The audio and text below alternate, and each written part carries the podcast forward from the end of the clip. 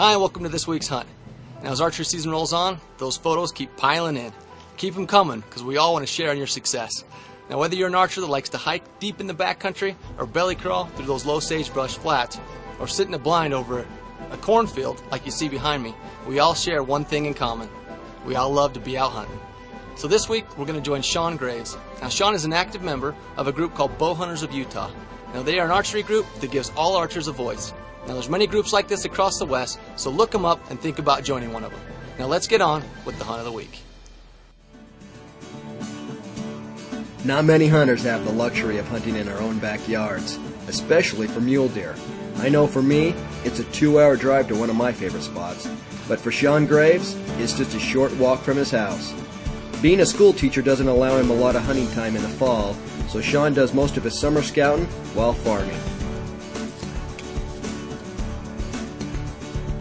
This year, he has been seeing some good bucks in the evening coming out of the corn into the alfalfa, so Sean is setting up on the edge in hopes of ambushing one as it steps out.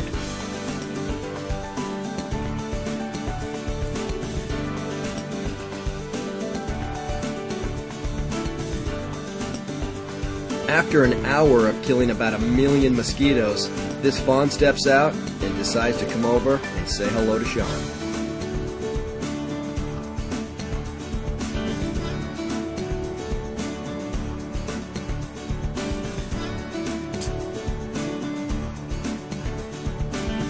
A few minutes later, Mom comes out, and Sean forgets about the biting mosquitoes and just enjoys the show.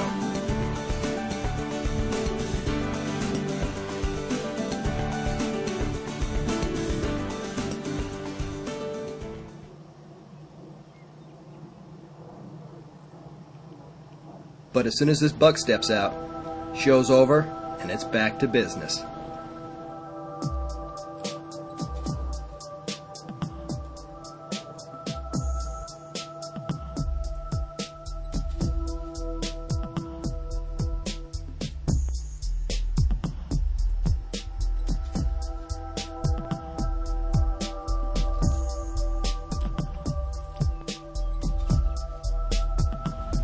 As this buck stays just outside his range, Sean is confident that he will cross the ditch into the alfalfa field on a trail that is just 25 yards away.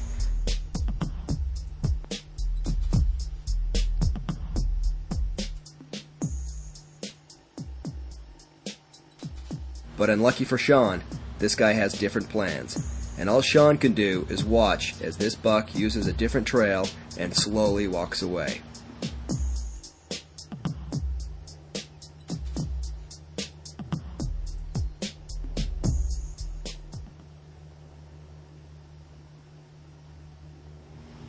Not long after this deer disappears in the next field, something scares him, and he comes running back, giving Sean a second chance.